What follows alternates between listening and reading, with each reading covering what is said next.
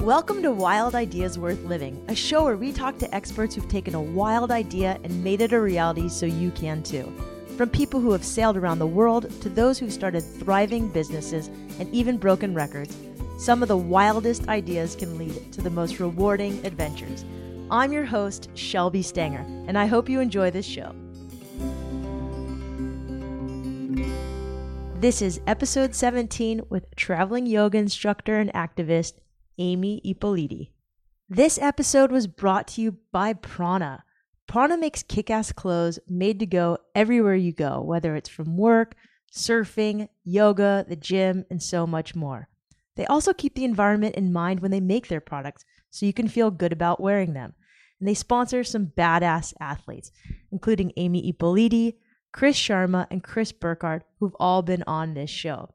I recently took a pair of pants called the Halle Pant on an overnight hiking trip, they completely held up, looked good, and made me feel great hiking in them all day long. If you go to prana.com right now, you can get any full priced item for 20% off when you enter the code WILD IDEAS. Today's guest, Amy Ippoliti, has the dream job of a traveling yoga teacher. She also just, I realized, is on the cover of a yoga magazine that I just saw at the grocery store. So she's no joke. She's been doing this for years. She started in the 80s, learning yoga, teaching shortly after at a time when it was really just up and coming. Today, she's a faculty member at the Omega Institute, Esalen, and Kripalu. She's a regular presenter at the Yoga Journal conferences, the Asia Yoga Conference, Wanderlust, and so many more. She's also a Prana ambassador. So thanks to Prana for introducing us to each other. And she has some unique views when it comes to the business of teaching yoga, as well as how to promote conservation through beauty in yoga. So let's welcome Amy Ippoliti to the show.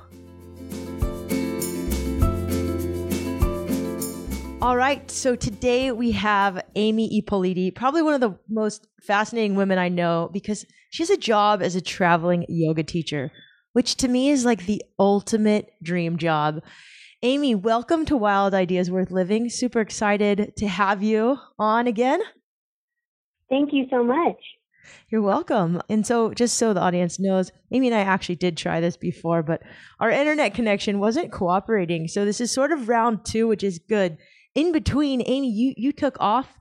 You went to Mexico and then Southeast Asia to teach yoga, which to me is like so insane. Can can you talk a little bit about where you went and any highlights? Just a little like two minute rundown. Yeah, well, I started out with a retreat in uh, the Baja Peninsula in La Paz, and we got to swim with sea lions, which was a total joy. They're like aquatic puppies. And then awesome. um, had like one, one night at home and flew out the next day to uh, Thailand. So we taught in Bangkok, then did some island hopping in the southern islands on the days off. Then we jetted over to Kuala Lumpur for a crazy workshop. And after that, flew to Bali for the days off. And we were at an Ayurvedic spa and retreat center that was off the charts. Um, an all inclusive Ayurvedic food and daily double treatments and oh my God, it was incredible. Then we headed over to Jakarta and taught uh, four days of workshops with the most extraordinary, diverse group of yogis, so much enthusiasm. And uh, then I flew home, and that was it. Wow. it quite something. Three weeks on the road, or almost four weeks. That sounds amazing. Can, can we go back to this Ayurvedic spa? I guess it's like almost lunchtime sure. for me. What, what kind of food do they serve there? And what did you do? Well, it was, you know, it was Indian food, but without all the like super heavy spices and grease and kind of thing. It was like Ayurvedically prepared, um, gourmet food, chef kind of stuff. Um, really interesting, vegetarian, and lots of veggies, lots of rice, um, beautiful spices. There was fresh ghee that you could pour over it. And there was always like a chutney, whether it was like an apple chutney or a coconut chutney. Uh, God, it was just, I'm kind of salivating thinking about the food. Sounds incredible. And then did you like, were and there the like daily treatment? Yeah, I was going to ask so, you the treatments. What were those? So every day we had a abhyanga, which is like massage with tons of sesame oil. And um, they did a, a foot bath, head and neck massage, head, neck, and shoulders. Then they put you on the table and they oiled you down with um, a two hands massage, so two people doing it. And then it finished with like 20 minutes of Shiroda, which is where they pour the oil over your forehead and it like drains down onto your scalp and it's the most mesmerizing treatment. And then, you know, then you're done off and later they, they give you a facial while um, another dude is uh, doing a foot massage. You're getting foot massage and a facial at the same time on your bed. It was really wow the most heavenly thing I've ever done. and is it expensive or so Sukhavati? Sukhavati Bali. It's not that bad. Not that bad. Bali. It was quite amazing. Sukhavati Bali. Can you spell that? S U K H V A T I Bali and then retreat. Okay, we're gonna put that in, in, the show notes. It sounds um, awesome. Where where is it in? Oh yeah, it's inland from the beach, about thirty minutes. So it's on a river. So it's a really sort of lush jungle kind of feeling with you know pool and um, just gorgeous, just gorgeous. It sounds amazing. What type of workshops were you teaching? Like when you taught these yoga workshops, what type of yoga and about how many people came? Yes, we had um, at every training or every workshop, we had a, a teacher training to start out, uh, just to work with the local teachers in the area. And then over the weekend, we did a mixed level um, alignment-based workshop. And we had, um, gosh, and it really varied from city to city, but, you know, 40 to 65 people in each of the different cities. So really something. And what type of workshop was it called? It's just yoga workshop. Just yoga. What type of yoga yeah. are you teaching? Doing yoga. Um, it's sort of an alignment based flow form of yoga and it has a tantric philosophy. Okay, so you just said the magic words, like, well, a bunch of them. So you teach kind of this yoga alignment, which is a little different than just straight vinyasa focusing on aligning and then you, you throw in some tantra. Can you can you break that down? Because because my mind is probably going somewhere where it shouldn't go. So maybe i'm not thinking about it in the right way. Yeah everyone's always does. Everybody's always does. If you look up tantra on google you're going to get 600 sex sites. But tantra is actually a school of yoga. And just like um, classical yoga a school of yoga just like advaita vedanta it's just that yoga, when it came over to the West, was more influenced by Vedanta and classical yoga, but the yoga that I teach is influenced by the Tantric school of yoga, which really only 1% of it is actually about sex. it's, it's a philosophy of life that um, says yes to life, um, celebrates being alive. It sees life as being a blessing, not a problem to be solved. Um, and it's quite, it's quite a liberating um, philosophy of yoga uh, not ascetical, not moving away from the world or trying to withdraw from the world and find spirit. It's more finding spirit within the world. Um, really, really uh, happy and realistic, I really could say, like really real. It's a very real philosophy of life, and it gives you incredible life skills, and that's that's the philosophy that I teach um, alongside my yoga. So a little bit different than what um, came over from the east to the west initially those schools were informed, um, or yoga was informed quite differently back when it first transitioned from India.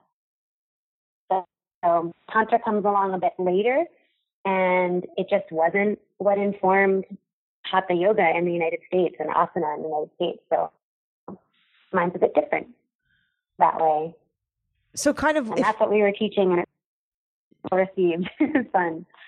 Yeah. So I guess having never been to your yoga class, if we were to walk into your yoga class today, and I'm guessing it's about an hour and a half or so, what can I experience that I don't normally experience in my traditional vinyasa or hatha class? Uh, well, probably you'd get, um, I, well, I've been told anyway that classes with me are really fun. So, like, I'm not serious. When I teach, there's definitely um, a, an element of joy and fun. Um, you'll also get I don't know, you'll get like the real you'll get like the real me. Um, you don't get yoga voice. You're gonna get the same who's outside the room that's in the room.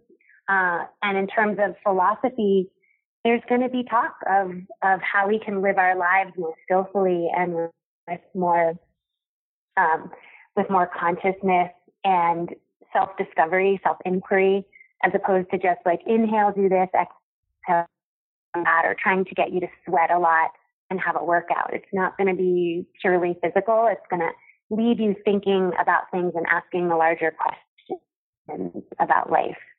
Okay, so now now I really want to come to your yoga class because I'm all about comedy yoga. Like, yay! sometimes you know, I, sometimes I just giggle in yoga classes at inappropriate times, and maybe that's my maturity levels. But that does sound interesting, and the the one percent of tantra that's sex also sounds really interesting.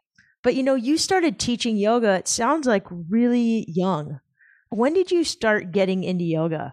How old were you, and how did you get into yoga? Yeah, I was 16 and my um, mom and I were working out at this, I was kind of like a typical over exercising teenager and my mom and I were working out at this fitness studio and I was working at the desk in order to work trade for, and they put yoga on the schedule and I didn't really think much of it, but my mom asked if I wanted to join her and take and try it. Let's try yoga.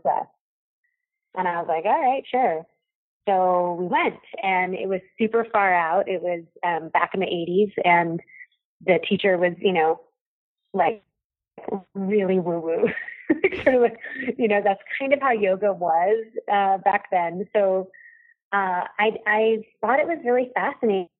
And I was at the, this stage in my life where I was dealing with some mean girls in school and kind of dealing with popularity contests and here at yoga, it wasn't about that. It was about asking the bigger questions like, who are you and why are you here? And you got that sort of mystical feeling when you were in this woman's class. And that was really what I needed. I needed to know that there was more to life than popularity contests. So it, it, at first it was like, oh, it's this thing going on at my, my fitness studio. But then I realized that it was answering a larger question for me about the mystery of who I was. And I was ready for that because I was sick of the superficial stuff at school. I was really over it and feeling like I had to just be a social outcast because I just didn't want to deal with all the popularity stuff. And so it really, it really filled a, a gap for me that was unexpected. And I dove right into it and totally got hooked. So it's um, so great that yoga is available for teens now.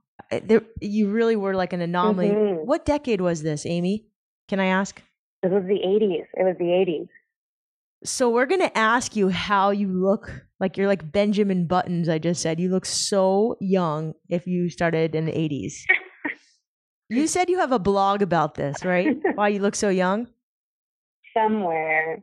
Yeah, I'm I'm really into skincare, so that may be why my I look a little younger than I do. Thank you so much for saying that. Um, yeah, I have a blog. I have a blog on skincare because I got asked all these questions. Why is your skin the way it is? And I finally just like wrote out what I do. But I also think yoga really keeps you young. The time reverses the flow of gravity, and gravity, I think, is a big part of what makes us look older. So if you go upside down a lot, which I'm addicted to, you're gonna get uh, you're gonna get that youthful look. And I think yogis get that a lot. How much time do you spend upside down a day? Just out of curiosity. at least at least a minute at or least, more, at least depending on what kind of practice I get in. Yeah. hmm I'm pretty addicted. Like I see a wall and I want to kick up against it. so funny. Johnny and I, my fiance and I, we do handstands like everywhere we go. Except for he's good and he All can the stick time. them and I make yeah, I make him stand right behind me, but it's so fun. I agree. Like being inverted is an incredible incredible feeling. So, how long how long have you been teaching yoga now? How many years has it been?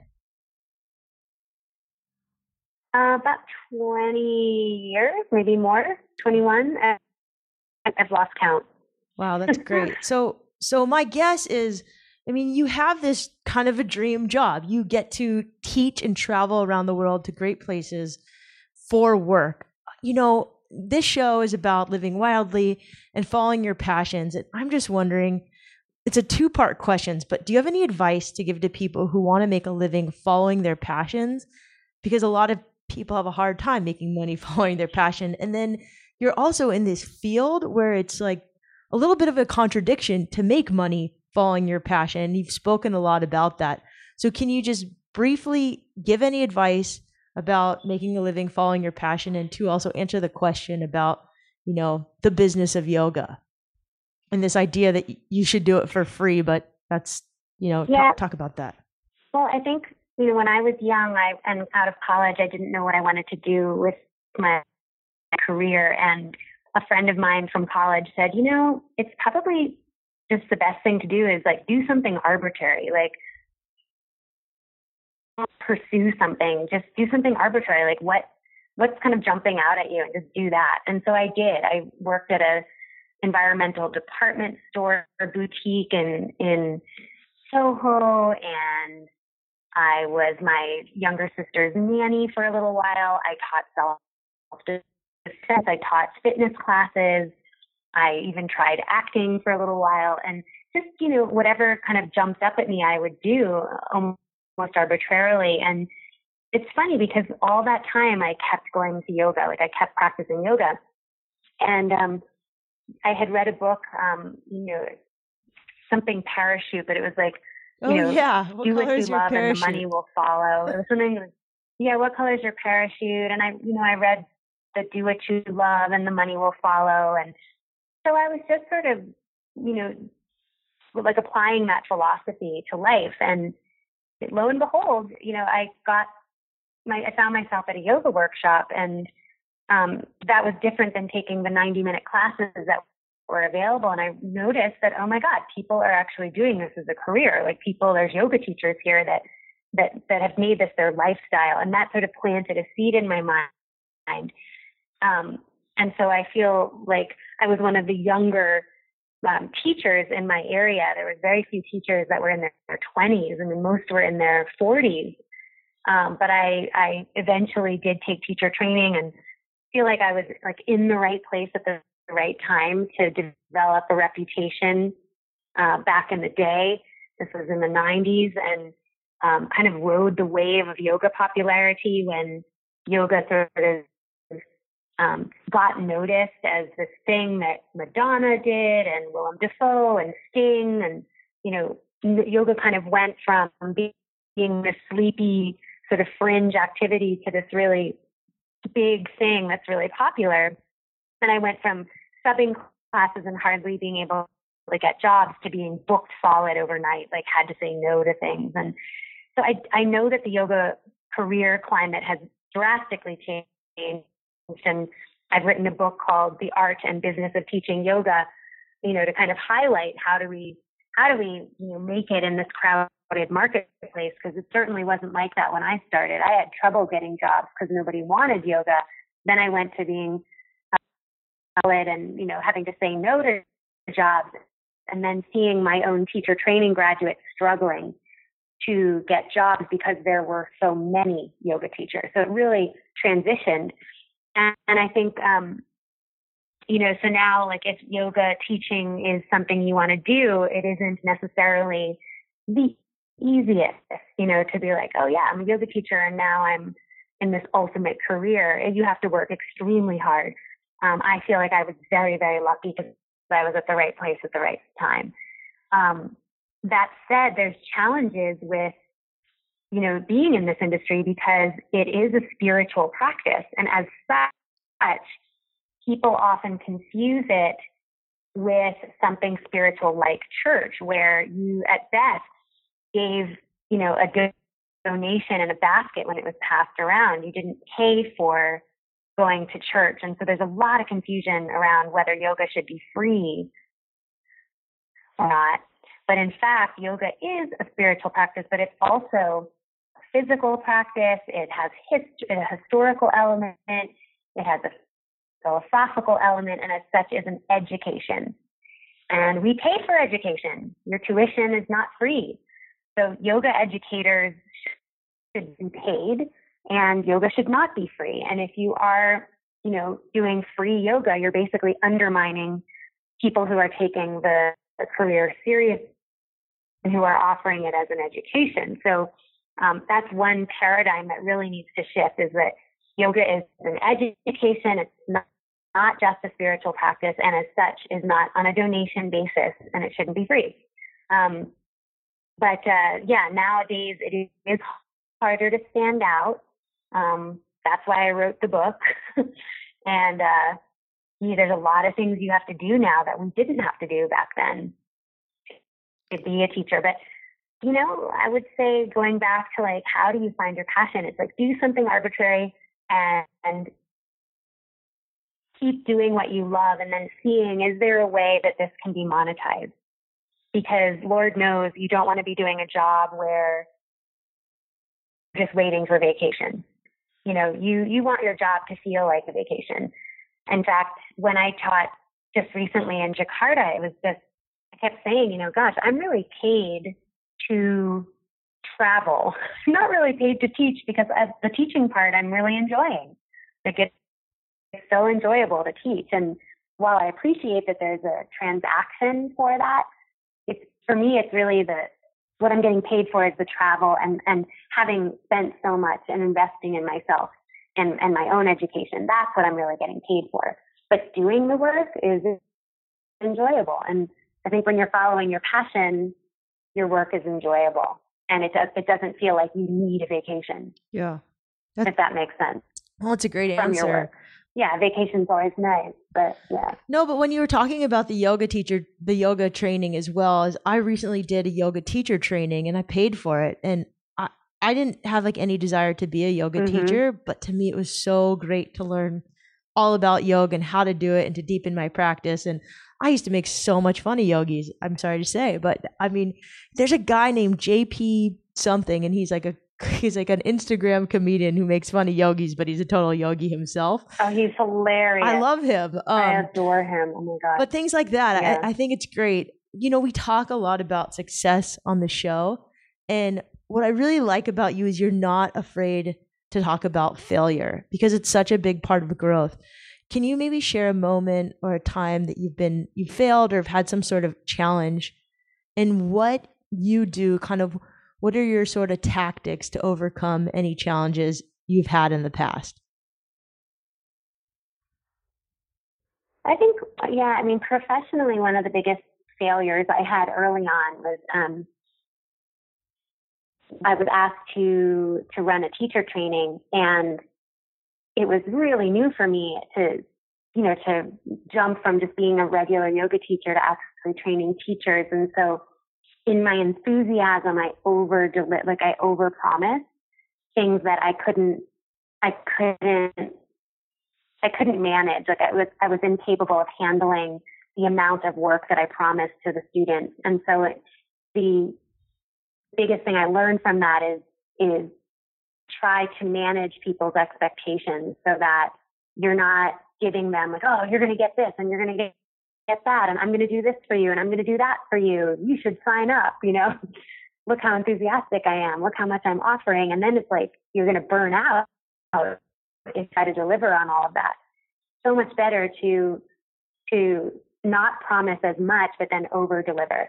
And I had some really big consequences of that because the students in the training um, were very you know, understandably upset with me and they were not getting what they had been promised and they started talking behind my back and you know kind of spreading almost like a it's almost spread like a cancer um and so that was very that was very painful for me to have people upset with me but then not voicing it directly and telling other people of me and so the way that I learned from that was just to to fully plow into the communication and say, hey, would you meet with me and tell me what, you know, how can I improve and what did I do wrong? And some were honest with me and, you know, were able to talk and some I think were a little intimidated, but the ones that were able to share feedback really helped me grow. And I let them know, look, I don't want to do this again. I want to grow from this.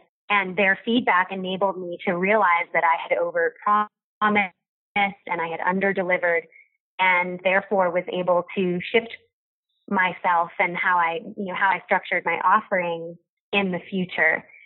And that, that was everything, you know, it's just admit that I had made a mistake, you know, admit that I wasn't perfect and kind of eat humble pie, if you will, and, and not be afraid to, to do the right thing. And, and so you can always learn from your failures. And I'd say it's, it's not easy and it's painful, but in the end, it just makes you a better business person, a better teacher, a better friend, all those things. Admit that you made a mistake and try not to worry too much or take it too seriously that you failed. You know, we all fail and and I mean you need to take it seriously, but don't be hard on yourself in the process. Don't that just makes it worse, you know?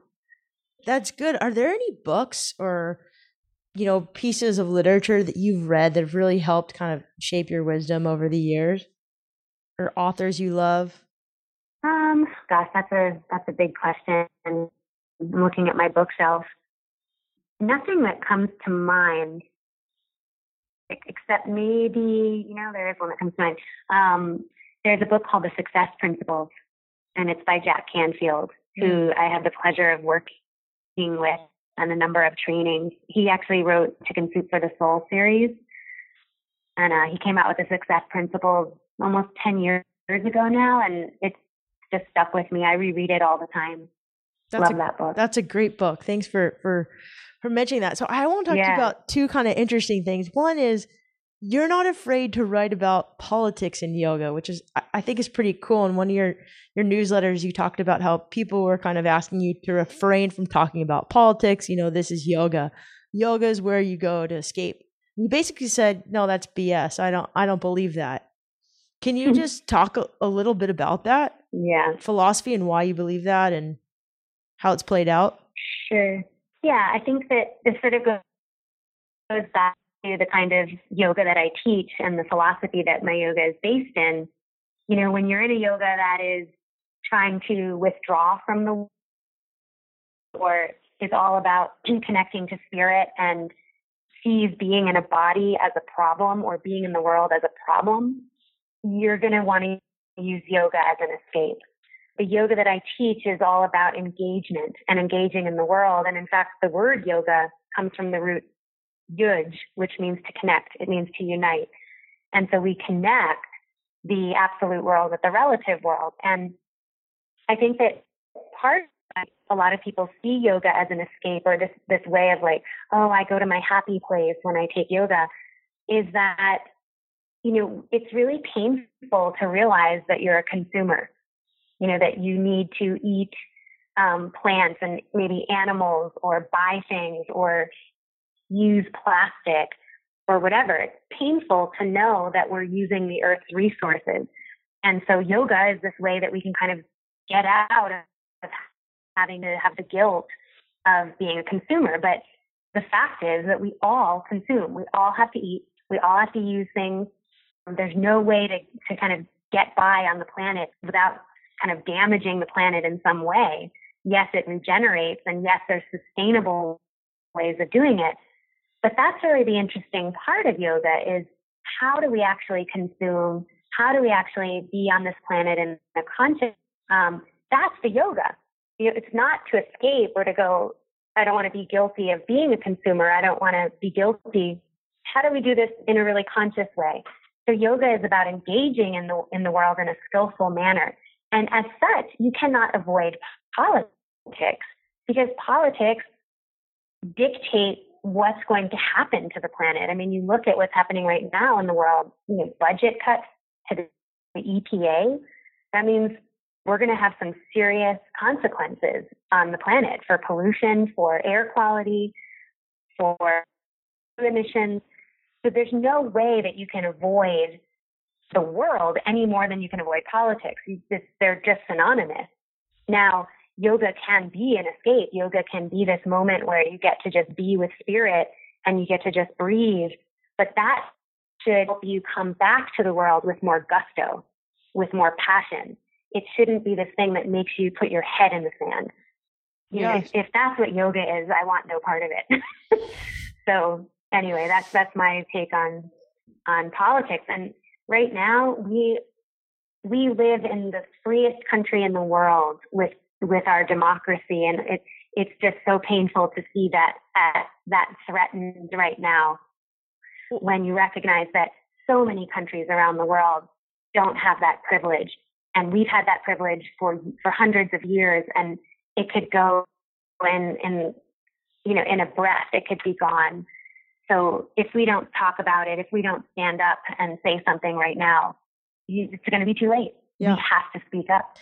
You know, one of the things I think was interesting is is you demonstrated your political beliefs through something really interesting recently.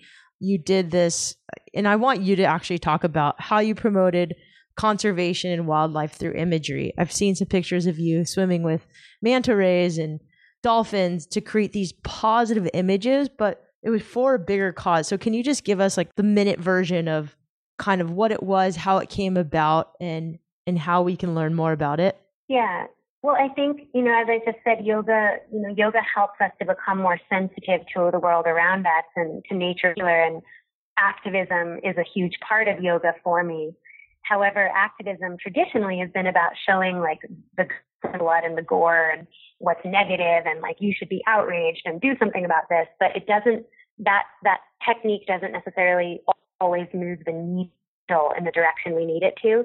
And so our, our thought was, well, can you celebrate the thing you're trying to protect? And so if we're trying to protect marine life, let's get in the water with these animals and do yoga with them and create imagery that's awe inspiring. And so that gets shared, that goes viral. And so I started training to swim underwater and, and practice yoga with large marine animals like manta rays, whale sharks. And even now it's like, you know, how do we promote freedom as and diversity as being beautiful things in the world? You know, we have to show the positive because people will protect what they love.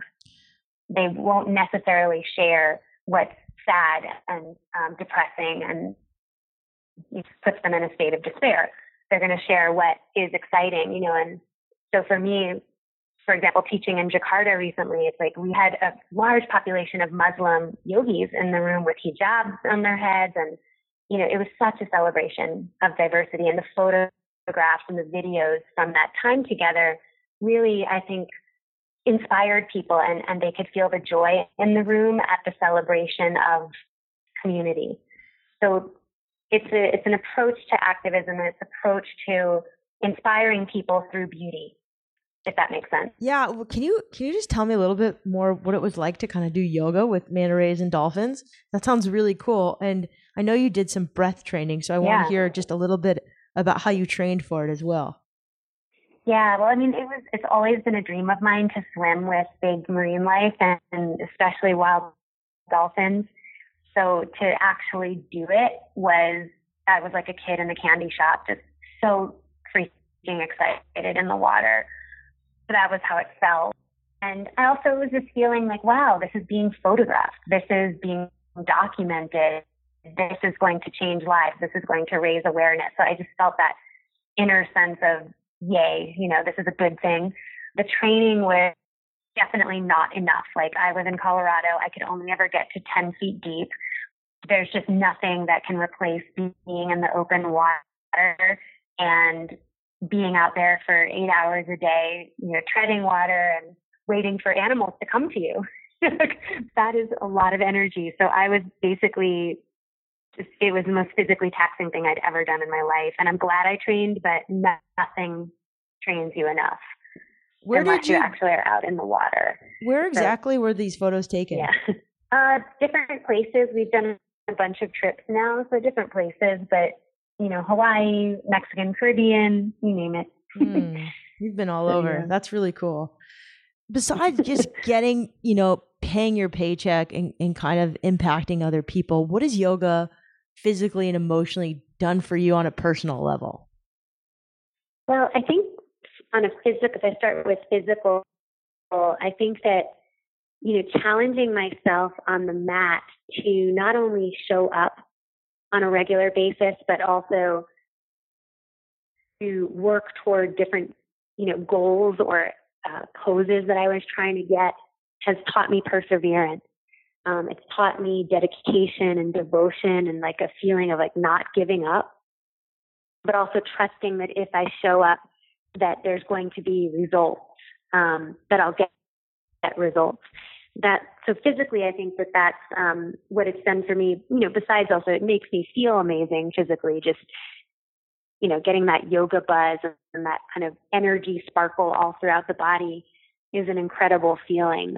To to maintain posture and and uh, postural problems, I think you know that's just been incredible on a physical level. You know, my whole, whole family, for example, has had orthopedic problems that have required surgery, and knock on wood, I've you know I've made it this far, and I've not had to have any orthopedic surgeries.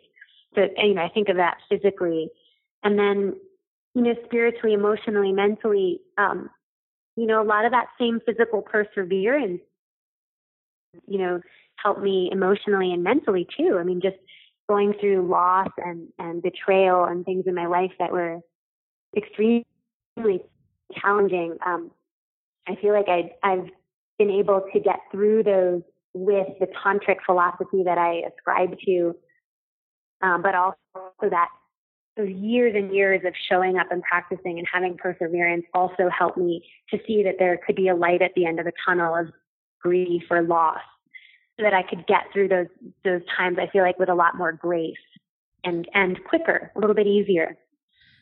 It's helped me to hold emotions like grief and sadness and anger simultaneously with joy and elation and freedom. You know, like to be able to laugh and cry at the same time, you know, just to hold all of the emotions, you know, at the same time. And, and I even feel like right now, like with what we're going through in the United States with our nation right now, it's like, whoa, I've gone through some pretty tough times and been able to be happy at the same time. And I feel like that's, that's the case right now too, is that this is very, very hard on all of us right now we're living in a state of fear, um, you know, uncertainty, and you know, it's challenging.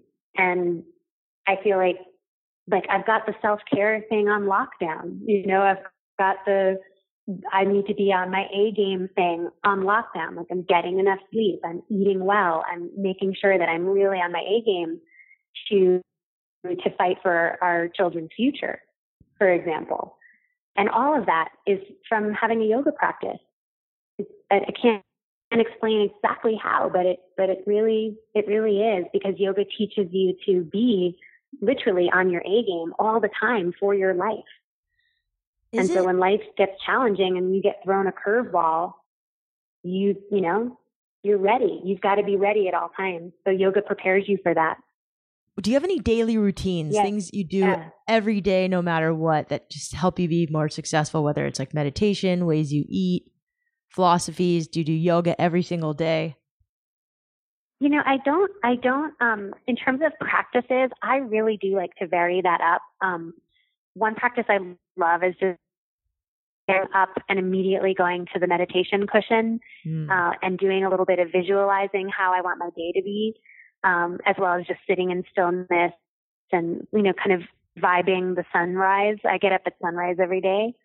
Um, but for sure, I have to eat, you know, like that happens no matter what. And I usually have a green juice and then I make a smoothie.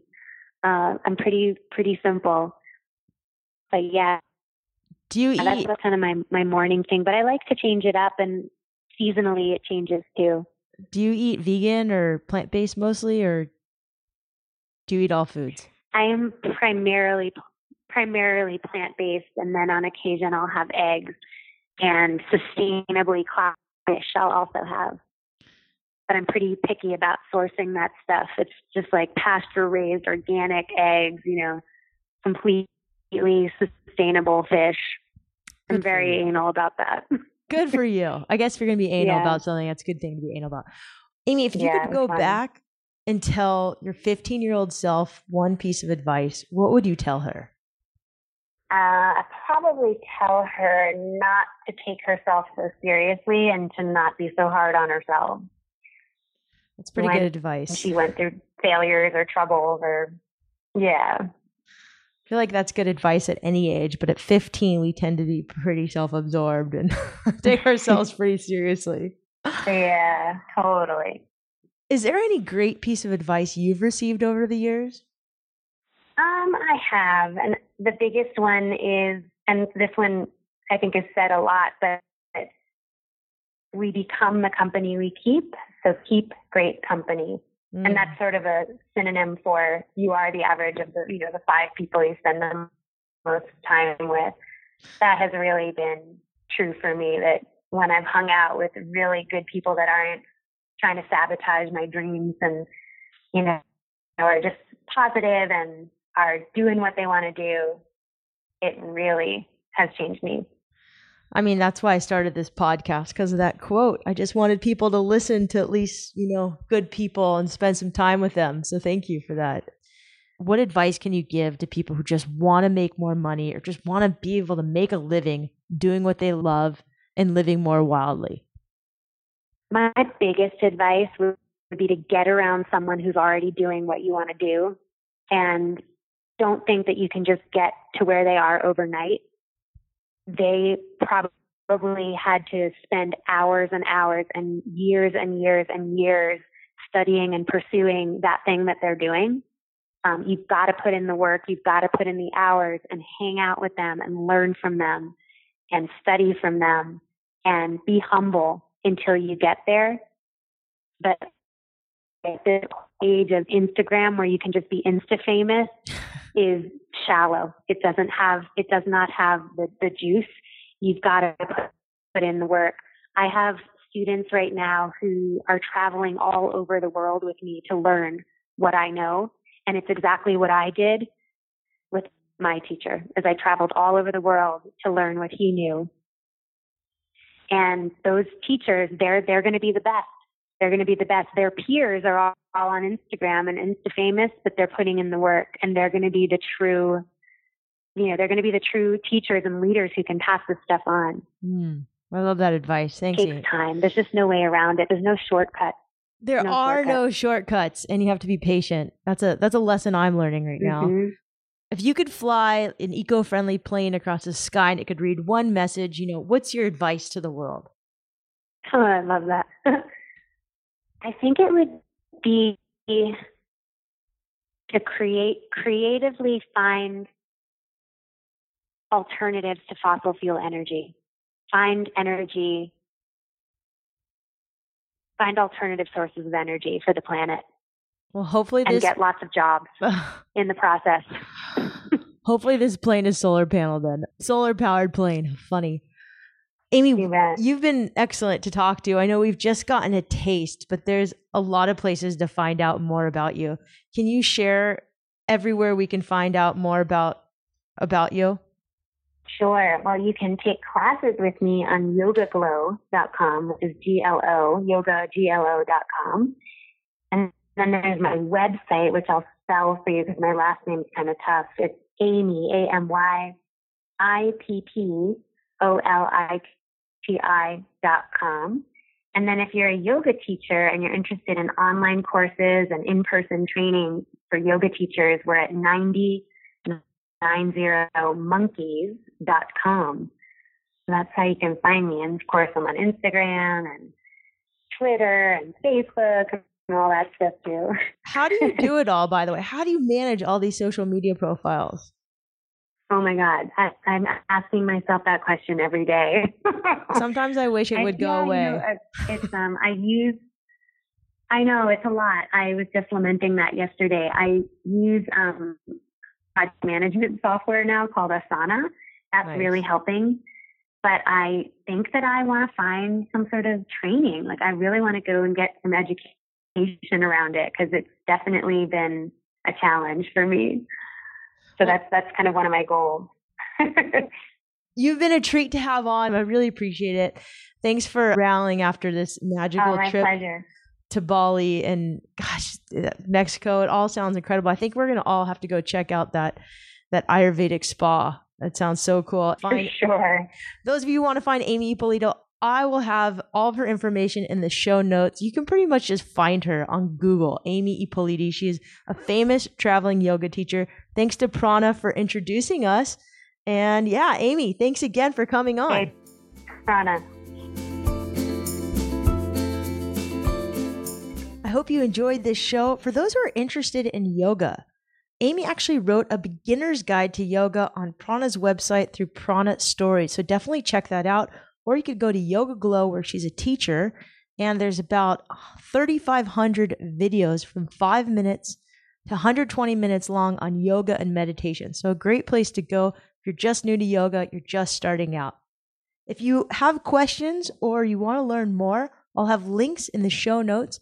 Go to wildideasworthliving.com, click on Amy's episode, and there will be links to the books she's written, as well as links to books she's recommended and to that kick ass Ayurvedic spa that I'd love to go to in Bali. So definitely check out the show notes. Thanks again for listening. Thanks for subscribing. If you can, keep telling your friends. It is growing like crazy. So I appreciate all the support. Sign up for the email newsletter on wildideasworthliving.com.